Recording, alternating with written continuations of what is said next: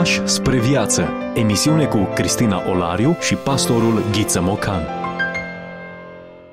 Bine v-am regăsit și astăzi la o nouă întâlnire. Bun revenit, îi spunem pastorului Ghiță Mocan. Bine v-am regăsit și eu, mă bucur. Nici nu știu dacă mai trebuie să vă spun bun venit, pentru că sunteți gazdă cot da, la cot cu mine în această emisiune cum. pe care ne bucurăm să o realizăm împreună. M-am transformat într-un invitat permanent. Chiar așa. Și cred că destul de apreciat de cei care ne urmăresc, cu texte interesante. Chiar și textul din această emisiune este o scrisoare, pentru că ne-am propus să intrăm în câteva documente importante, scrisori, corespondență importantă adresată publicului larg, care ne-a rămas ca o moștenire. Așa este. Nu știu dacă întotdeauna sunt interesante fragmentele pe care le propun, dar cel puțin sunt diferite. Corect. Din spații confesionale diferite, cum e și cel de azi, și uneori din registre culturale, nu? Totuși diferite, incomode, cel puțin la prima vedere, nu întotdeauna eminamente creștine, adică din zona militant creștină, dar, cum s-au obișnuit ascultătorii noștri, întotdeauna edificatoare și menite să ne provoace cumva, nu? Gândirea, reflexia, să... să ne lărgim orizontul într-un fel sau altul. Papa Ioan al douăzeci și treilea-lea este cel care a emis această enciclică, așa cum sunt numite aceste scrisori, Angelo Giuseppe Roncalli, numele lui, înainte de a fi numit papă. Da, probabil chiar se impune să spunem câte ceva despre el, să-l reperăm în timp și să vedem care este importanța acestei scrisori uh, atât de uh, autoritare. S-a născut în anul o mie opt sute optzeci și unu, ca fiind al patrulea din cei paisprezece copii ai familiei, părinții lui oameni simpli, arendași. Se pare că toată familia lui, n-au supraviețuit toți uh, frații lui, dar care au supraviețuit, toți au fost de ispravă și, mai presus de aceasta, toți erau uh, credincioși și au fost credincioși pentru că părinții au imprimat în mintea copiilor această credință ardentă în Dumnezeu. De asemenea, el își va aduce aminte mai târziu că s-a atașat încă de mic de uh, preotul paroh al, al localității unde s-a născut și cumva acest preot a avut un uh, impact uh, foarte mare asupra lui pe termen lung. Ajunge la seminarul din Bergamo în anul o mie opt sute nouăzeci și trei, așadar, iată, pornește pe, această, pe acest culoar al, al preoției, al slujirii. Aici începe practica de a scrie notițe spirituale, practică pe care a continuat-o până la moarte, acestea fiind reunite în cele din urmă în ceea ce se numește Jurnalul unui suflet, lucrare care a fost tipărită după moartea papei. Deci remarcăm încă din tinerețe această preocupare pentru a-și consemna experiențele.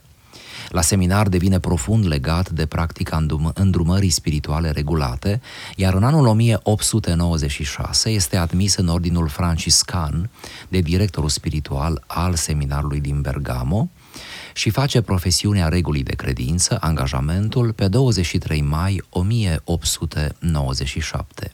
Devine așadar franciscan. Între o mie nouă sute unu și o mie nouă sute cinci a fost student la Seminarul Pontifical din Roma. Pe zece august o mie nouă sute patru, deci în timpul studenției, este hirotonit preot în Biserica Santa Maria în Monte Santo din Roma.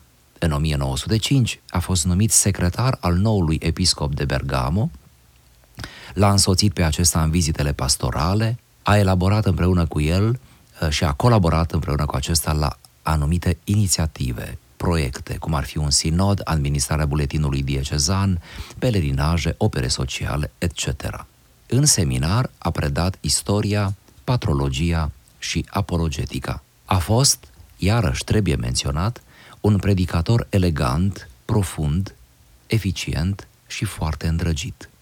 Aceștia au fost ani în care și-a aprofundat întâlnirea cu mari oameni care l-au amprentat și, pe calea lecturii, cu marile figuri ale creștinismului apusean. Au fost de asemenea și ani de implicare și ucenicie pastorală, petrecuți zi de zi alături de toți cei în nevoie. Când episcopul s-a stins, în anul o mie nouă sute paisprezece, Angelo după numele lui de Mirian, a continuat să predea la seminar și să se ocupe de pastorație în diferite sectoare. Când Italia a intrat în război în o mie nouă sute cincisprezece, a fost încadrat ca sergent în corpurile medicale și a devenit capelan pentru soldații răniți. Aici aș face o paranteză. Observați, vă rog, că așa cum s-a întâmplat și cu Joseph Ratzinger, și acest papă, dar în primul război mondial, a fost pe front. E de apreciat cum liderii bisericii, sau cel puțin unii dintre ei, au avut și experiența aceasta a războiului trăită la cald, nu trăită din fotolii din spatele ferestrelor, ceea ce nu e puțin lucru. Când războiul s-a încheiat, a deschis Cartea Studentului pentru a răspunde la nevoile spirituale ale tinerilor. În o mie nouă sute nouăsprezece a fost numit director spiritual al seminarului, iar în o mie nouă sute douăzeci și unu a fost chemat în slujba uh, scaunului papal de la Vatican. Ei bine, Papa Benedict al cincisprezecelea l-a chemat la Roma pentru a fi președinte pe Italia al Societății pentru Propagarea Credinței, Propagand- Propaganda Fidei. În o mie nouă sute douăzeci și cinci, Papa Pius al unsprezecelea l-a numit vizitator apostolic în Bulgaria, foarte aproape de noi, ridicându-l la treapta de episcop după aceea. Trecem peste detalii oarecum ecleziastice. Reținem doar că în o mie nouă sute treizeci și cinci a fost numit delegat apostolic în Turcia și Grecia. Am vrut să menționez Bulgaria, Turcia, Grecia, tocmai pentru a avea o imagine cât de cât completă despre el, adică foarte familiarizat cu spațiul slavon răsăritean, da? Slujirea sa între catolici a fost intensă, iar abordarea a fost foarte respectuoasă, mai ales cu lumea ortodoxă din aceste țări, dar și cu spațiul islamic, pe care l-a înțeles neașteptat de bine. Când a izbucnit al doilea război mondial, era în Grecia. A încercat să obțină vești de la prizonieri de război pentru familiile lor, a asistat numeroși evrei în fuga lor, eliberând vize de trecere din partea delegației apostolice. Cu acea ocazie se spune că a salvat viețile a cel puțin o mie de evrei în contextul acela. Hmm. În decembrie o mie nouă sute patruzeci și patru, Papa Pius al doisprezecelea l-a numit nunțiu apostolic în Franța. În ultimele luni ale războiului și la începutul păcii a ajutat prizonierii de război și a ajutat la normalizarea organizării ecleziastice în Franța. A vizitat marile sanctuare din Franța, a participat la sărbători populare importante, a fost un atent și prudent observator al noilor inițiative pastorale ale episcopilor francezi. Stilul său a fost caracterizat mereu de căutarea simplității evanghelice, chiar și în contextul celor mai complexe dileme diplomatice. În o mie nouă sute cincizeci și trei a devenit cardinal și trimis la Veneția. Apoi alte uh, fapte minunate pe care le-a făcut de-a lungul uh, perioadei lui de cardinal, până când ajungem în o mie nouă sute cincizeci și opt, când după decesul Papei Pius al doisprezecelea a fost ales papă pe douăzeci și opt octombrie, luându-și numele de Ioan al douăzeci și treilea-lea. Pontificatul său a durat mai puțin de cinci ani, dar a fost suficient ca să-l prezinte pe acest papă ca pe un bun păstor. De aceea, italienii până astăzi îl numesc Papa Bono, Papa cel Bun. Blând, amabil, întreprinzător, curajos, simplu, activ, a îndeplinit îndatoririle creștine ale faptelor milei trupești și spirituale. I-a vizitat pe cei închiși, pe cei bolnavi, i-a primit pe toți, indiferent de națiune, indiferent de confesiune, le-a acordat tuturor sprijin. Magisterul său social a fost exprimat în enciclicele pe care le-a elaborat, iar una dintre ele se numește Pacem in Terris. Așa cum deja am menționat, este enciclica din care vom cita. A convocat sinodul pentru Roma, a înființat Comisia de Revizuire a Codului de Drept Canonic și, probabil cel mai important lucru pe care l-a făcut, a convocat Conciliul Vatican doi în anul o mie nouă sute șaizeci și doi. Din nefericire, s-a stins în prim conciliu în o mie nouă sute șaizeci și trei, conciliu care, sigur, se va încheia abia în o mie nouă sute șaizeci și cinci. Iată așadar un scurt portret a unui mare slujitor al bisericii, în cazul acesta romano-catolice, în orice caz, un papă care a rămas în multe feluri în inimile credincioșilor, nu numai din Italia, ci din întreaga lume. Un papă cu o bunătate deosebită și cu o înțelegere a vremurilor, cum vom vedea din această enciclică, o înțelegere atât de subtilă, de inteligentă și, de ce nu, atât de creștinească. Un papă care, la moartea lui, apărea pe paginile ziarelor într-o, într-un titlu atât de cald, deces în familie. Așa a fost perceput, ca un tată care, un părinte da. spiritual care a murit și a lăsat o lume îndoliată. Da. Propun să trecem la textul pe care îl vom aduce în discuție. E incendiar oarecum textul, o scrisoare destul de avangardistă care propune reformă și o abordare proaspătă în sânul Bisericii Catolice. Da, un, o scurtă remarcă. Se numește Pacem in Terris, pace pe pământ. A fost emisă în anul o mie nouă sute șaizeci și trei, anul morții lui, și trebuie să o citim în cheia uh, celor două războaie mondiale, care își lăsaseră amprenta asupra Europei, încă vizibilă, dureroasă, necauterizată încă în anul o mie nouă sute șaizeci și trei. Noi, desigur, nu vom cita toată enciclica, ci doar articolele treizeci și nouă la patruzeci și cinci, unde Uh, și aici uh, papa nu face altceva decât să cheme la pacea între oameni, o pace care să se bazeze pe adevăr, dreptate, iubire și libertate. Așadar, iată textul. Trei sunt fenomenele care caracterizează epoca modernă. În primul rând, ascensiunea economico-socială a claselor muncitoare. Acestea și-au concentrat toate eforturile, întâi de toate, în revendicarea drepturilor, inițial ale celor economice și sociale, mai apoi și ale celor politice și, în final, dreptul de a avea acces în mod corespunzător la bunurile culturale. Astăzi, printre muncitorii tuturor țărilor, este răspândită exigența să fie considerați și tratați nu ca ființe fără rațiune și libertate, după bunul plac al altora, ci ca persoane în toate sectoarele vieții comunitare, economic, social, cultural și politic. O a doua constatare se impune tuturor observatorilor. Intrarea femeii în viața publică, poate mai rapidă în țările de tradiție creștină, mai lentă, dar tot mai amplă în sânul altor tradiții sau culturi.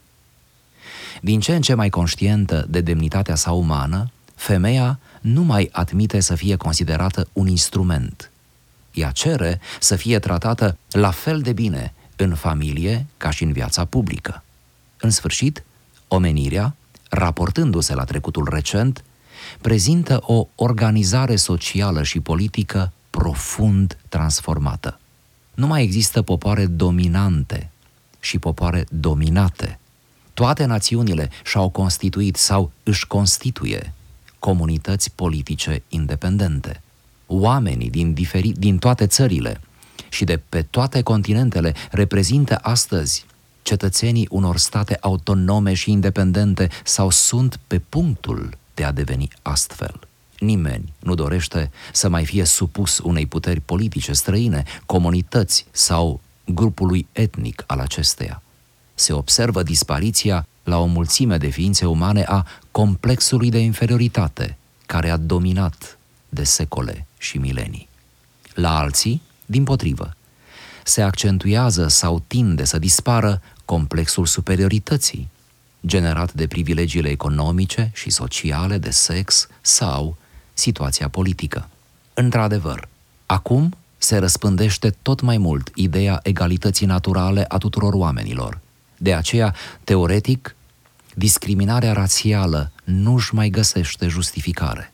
Acest fapt reprezintă o etapă importantă pe calea care duce spre o comunitate umană bazată pe principiile expuse mai sus.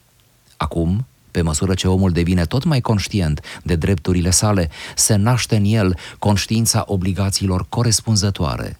Drepturile sale sunt, înainte de toate și în aceeași măsură, expresii ale demnității sale, pe care trebuie să le valorifice. dar și celorlalți le revine obligația să recunoască și să respecte aceste drepturi. Când normele vieții colective sunt formulate în termeni de drepturi și obligații, oamenii se deschid valorilor spirituale și înțeleg ce sunt adevărul, dreptatea, iubirea, libertatea și devin conștienți că aparțin unei astfel de societăți. Mai mult, ei se află pe calea care îi duce spre o cunoaștere mai bună a adevăratului Dumnezeu, transcendent și personal. Atunci, raporturile lor cu Dumnezeu le apar ca bază a vieții însăși, a vieții intime, trăite în tainele sufletului și a celei trăite în comun cu alții. Papa Ioan al douăzeci și treilea-lea, într-o enciclică pe care nici nu știu dacă a apucat să vadă efectele ei, pentru că a publicat-o relativ în apropierea morții sale. Probabil că n-a apucat să vadă. Da. Le vedem noi și le, le cuprindem într-o emisiune în care vorbim. Iată câteva măsuri pe care le propune, deziderate mai degrabă decât constatări. Da, admit că a fost cam lung fragmentul, dar nu putem să tăiem din enciclică. Așa. Oricum ne... este un fragment din enciclică, da, nu este tot nu textul. Nu ne permitem.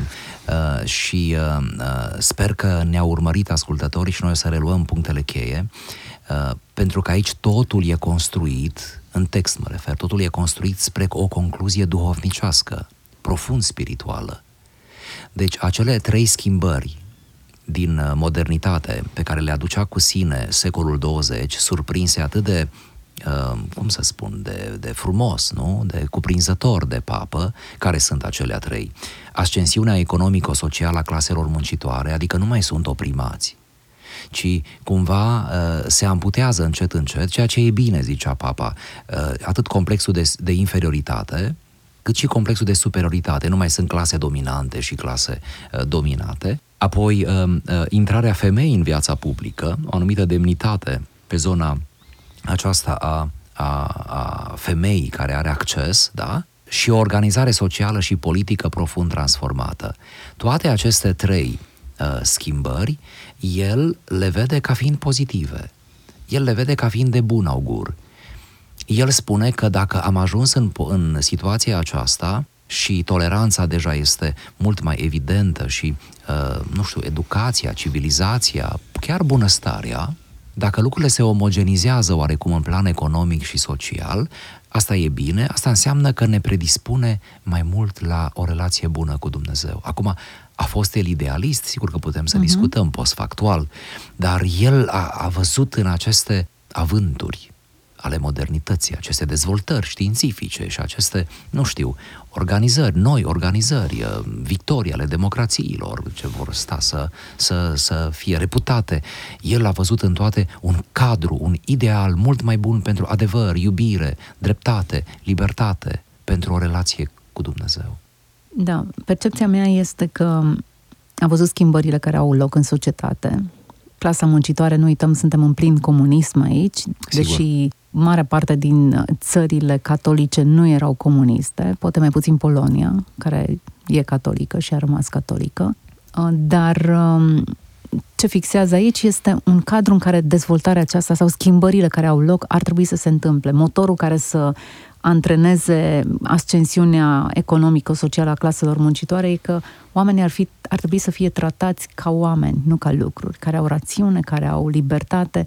Cumva, demnitatea aceasta umană trebuie a, a, asumată pentru fiecare clasă socială și nu neapărat că putem nivela ca în comunism idealul acesta. Ajungem toți egali, dar ajungem toți egali din punct de vedere al valorii umane. Și cred că ăsta e adevărul pe care subliniază pe partea dezvoltării femeii, exact asta uh, subliniază. Ea cere să fie tratată la fel de bine în familie ca în viața publică. E un cadru în care fixează ascensiunea. Ok, a pătruns femeia în viața uh, publică prin funcții pe care le ocupă, prin roluri pe care și le asumă diferite față de ce a însemnat acum și diferite în cultura creștină față de cea uh, islamică sau de altă factură. E bine, lucrul ăsta înseamnă că ea trebuie să fie tratată la fel de bine acasă ca și în viața publică. Și cea de-a treia propunere pe care o face legată de modificare, nu mai există popoare dominate și popoare dominante. Asistăm la altă organizare socială post-război, evident, sigur. E o perioadă post-război, dar o perioadă în care încă mai avem Commonwealth-ul, încă mai avem popoare care sunt sub ocupație și încetul cu încetul este sub ocupația britanică și își câștigă independența. Sau chiar dacă rămân, nu mai rămân în, într-un raport de autoritate ca cel anterior. Se schimbă. Menționăm. Exact. Da. Cred da. că acestea sunt schimbările pe care le-a observat foarte bine în anii șaizeci, cum ar fi fost să le vadă ulterior celelalte care au avut loc. Hmm. Interesantă perspectiva pe care probabil că ar fi avut-o. Dar ceea ce mi se pare nu neapărat un cadru ideal pe care el îl fixează, dar spune așa ar trebui să se întâmple. Asta este motorul, ok? Ieșim din tiparele vechi, avem clasă muncitoare, înseamnă că nu mai avem oameni care sunt folosiți, așa cum am avut iobagii și sclavia în, în formula ei mai modernă, ci avem oameni care sunt respectați. Înspre valoarea demnității umane conduce întreaga scrisoare. Așa este. Este o izbăvire, nu? O izbăvire din uh, tot ce este limitat, tot ce este uh, discutabil, tot ce este suferind, nu? Uh, tot ce este inuman în relații și așa mai departe. Uh, da, ce bine că citim scrisoarea aceasta, ce bine că povestim acestea măcar într-o emisiune, ca să înțelegem că modernitatea, în sensul ei fundamental, nu ar trebui vorbită de rău. Acum, eu mă grăbesc să adaug, asta poate că și ascultătorii noștri deja intuiesc, mă grăbesc să adaug că aceste trei elemente, văzute într-o cheie pozitivă de către uh, Papa Ioan Paul al douăzeci și treilea-lea, în timp, el n-a mai știut asta, dar în următorii zeci de ani, toate au degenerat în excese. Semn că era nevoie de o astfel de idealizare. Da, deci toate s-au dus spre niște excese, dacă ne uităm. Se naște în, în anii șaizeci mișca, mișcarea feministă, care este un exces, spun, fem, doar mișcarea feministă, nu demnitatea femeii, care e o normalitate. Ascensiunea economico-socială a claselor muncitoare a făcut, a, a dus la, la o contrabalansare, cumva, a lucrurilor în timp, da? Odată cu dezvoltarea tehnologiei și așa mai departe. Um, și apoi cu a domina sau a, nu, a, a fi dominat, da? Uh, tot acolo s-a ajuns, dar sub alte auspicii. Avem colonii economice, da? Nu mai colonizăm cu arma, nu mai, da? Nu mai colonizăm și cu arma, după cum se vede în mai multe țări, în secolul douăzeci și unu am ajuns da, în... Da, da. Dar să ne facem că nu, că nu știm de acelea, dar colonizăm economic, da? Și uh, controlăm piețele, nu? Uh, în acest capitalism uh, uneori atât de violent. Cum să nu uităm de revoluția sexuală, care tocmai are obiectul acesta. Tratăm oamenii ca pe niște lucruri, da, nu ca pe niște oameni, da, tocmai da. Frângerea demnității umane și denaturarea relațiilor. Da. Culmea, dintr-o sămânță bună, asta vrem să spunem, care este atât de bine subliniată, aproape elogiată în textul nostru, dintr-o sămânță bună te întrebi, cum în pildă, cine a semănat neghina, nu? Cum a apărut neghina pe aici? Zice că vrășmașul, noaptea. Da, interesantă perspectivă. Mă gândesc că până la urma urmei, tot ceea ce suntem în idealurile noastre umane e pervertit. Mă gândesc la uh, ferma animalelor, George Orwell, care în, în acea dorință de a instaura dreptatea și de a uzurpa pe cei care profită de pe urma animalelor, sfârșesc evident, e o fabulă. Aceeași, da. Exact, sfârșesc. Tot ceea ce facem e pervertit cumva. Intențiile noastre bune de a face dreptate, de a fără Dumnezeu, în absența Lui, nu sunt altceva decât deziderate care conduc înspre anormal, înspre patologic, până la urmă, urmei, da. Înspre abuz. Acum sper să nu spunem lucruri prea mari pe aici, prea conceptuale, dar în spatele acestor mișcări, nu, sociale, conceptuale, se află permanenta noastră rezistență ca oameni la teocrație, la conducerea lui Dumnezeu, care sigur că e un concept destul de greu de prins în, în pioneze. Ce înseamnă? Un Dumnezeu nevăzut, să te aștepți să conducă cineva pe care nu-l vezi, devine deja complicat. Dar oricum, orice am înțelege prin teocrație, într-un mod soft, să zic așa, ar trebui totuși să rămânem teocratici, în sensul să credem că la capătul tuturor lucrurilor, istoriilor, poveștilor lumii și ale vieții, se află Dumnezeul cel nevăzut. Și atunci cumva ne opunem fiecare în felul lui teocrației, adică luăm din mâinile lui Dumnezeu, pe care oricum nu-l vedem, luăm totul în mâinile noastre pentru a ne conduce destinele, mai mult sau mai puțin individuale, da? Și sfârșim nu în ierarhie, că asta ar fi bine, sfârșim în anarhie, da? Într-o într-o uh, egocrație sau cum se mai numește, da, a eului, a... aici cumva suntem, în această, în această răfuială, da, cu, uh, cu Dumnezeu și uh, cu ideea de Dumnezeu, de autoritate uh, absolută. Ori modernitatea, printre altele, tocmai asta înseamnă și poate că aici este cauza multor excese. Nu neapărat și-au propus oamenii să ajungă acolo, dar acolo au ajuns pe cale de consecință, pentru că nu trebuie să-ți propui să faci un rău ca tocmai să-l faci. Poți să-ți propui să faci un bine și sfârșești prin a face un rău. Semn că binele nostru e ca o haină murdară, să ne întoarcem da. la terminologia biblică. Da. Teocrație nu înseamnă impunerea unui sistem religios, cum islamul se declară sigur, ca... Sigur, de aceea trebuie stat. să fim prudenți, de aceea trebuie să fim prudenți. Da. Domnul Iisus spunea, împărăția mea nu este de aici. Da. Ori tocmai această dezrădăcinare ar trebui să ne facă niște cetățeni mai buni în lumea de aici, niște oameni sigur. care să respecte demnitatea umană, înțelegând că valorile, sistemul nostru de, de valori nu aparține lumii acesteia în sensul corupt, ci alterat de păcat și de viziunea materialistă.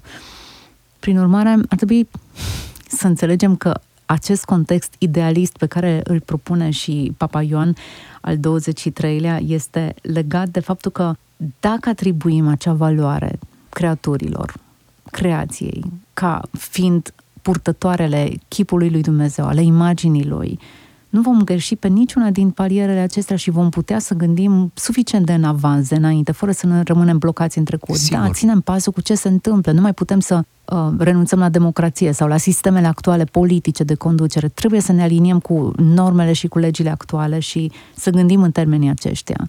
Dar nu renunțăm la demnitatea umană, nu renunțăm la faptul că oamenii sunt oameni și nu Sigur. lucruri care și trebuie exploatate. Și odată câștigată demnitatea, ne punem în condiția aceea uh, propice de a ne dezvolta relația cu Dumnezeu. De fapt, așa se încheie, nu? Mm-hmm. Exact, în punctul acesta. Drepturile sunt, înainte de toate, în aceeași măsură, expresii ale demnității, iar când aceste norme ale vieții colective sunt formulate în termeni de drepturi și obligații, oamenii se deschid valorilor spirituale și înțeleg ce sunt adevărul, dreptatea, iubirea, libertatea. Ce bine sună! Bine, numai un papă putea să spună asta de bine. Și cum nu suntem niciunul dintre noi, putem doar să-l cităm și da, să le amintim frumos, într-o emisiune. Nu? Iată cum oamenii se deschid. Când înțeleg că au și drepturi și obligații, când sunt valorizați, când li se recunoaște demnitatea pe care noi tot mizăm în dialog, iată că se deschid spre transcendent, spre Dumnezeu. Sigur că noi putem să punem asta și sub formă de întrebare. Iată că se deschid, adică chiar așa a fost... Uh, El a plecat dintre noi, autorul, cu gânduri bune, adică cu mult optimism, în sensul că el a prins, gândiți-vă, a prins ambele războaie mondiale și a fost activ în ambele. În primul război, ca și tânăr, foarte tânăr, dar orientat deja spre zona aceasta sacerdotală a slujirii bisericii, și în al doilea război, fiind în clerul superior, adică având funcții de răspundere și înțelegând și știind mai multe decât știau oamenii de rând. Și iată-l cum uh, uh, în cele două războaie mondiale, în feluri diferite, el este acolo, el este prezent. Pentru asta, măcar pentru asta, vă rog să-l, să-l admirați. El este prezent în ambele. El face de fiecare dată tot ce trebuie făcut din postura lui. El face istorie, nu prin enciclice. Enciclicele vor veni, iată, în anul morții. Dar el face istorie înainte de a scrie despre toate acestea. În urmare, când ne vorbește el despre aceste prefaceri ale modernității, o face ca un trăitor al acestor evenimente și uh, cu acea deplină încredere că deja am învățat lecția. Dacă două războaie mondiale am făcut, dacă am fost în stare de așa ceva într-un singur secol, atunci înseamnă că de acum nu poate fi decât mai bine. Doamne ajută! Suntem la finalul acestei emisiuni și încheiem cu această notă pozitivă. Sperăm că lucrurile să meargă înspre bine, pe măsură ce oamenii își vor asuma aceste valori ale împărăției lui Dumnezeu. Tânjim după această împărăție lui Dumnezeu, după acele den pentru care noi am fost creați și din care am evadat pe ușa din dos, așa cum am Și făcut. Care constă în adevăr, dreptate, iubire, exact, libertate. Exact. Aceasta este lumea după care noi tânjim și pe care am dorit să o vedem instalată între noi, oamenii plăcuți lui. Vie împărăția ta. Facă-se voia lui Dumnezeu. Așa să fie. Mulțumesc pentru prezența în emisiune și vă mulțumesc tuturor celor care ne-ați urmărit. Să ne fie de folos tuturor aceste enciclice pe care noi le cităm. Iată, în această emisiune am avut o enciclică intitulată Pacem in Terris, scrisoarea uh, sanctității sare Papa Ioan al douăzeci și treilea-lea, despre pace, iubire, libertate, demnitate. Așa să ne ajute Dumnezeu pe toți. Toate cele bune! Ați ascultat emisiunea Pași spre viață cu Cristina Olariu și pastorul Ghiță Mocan.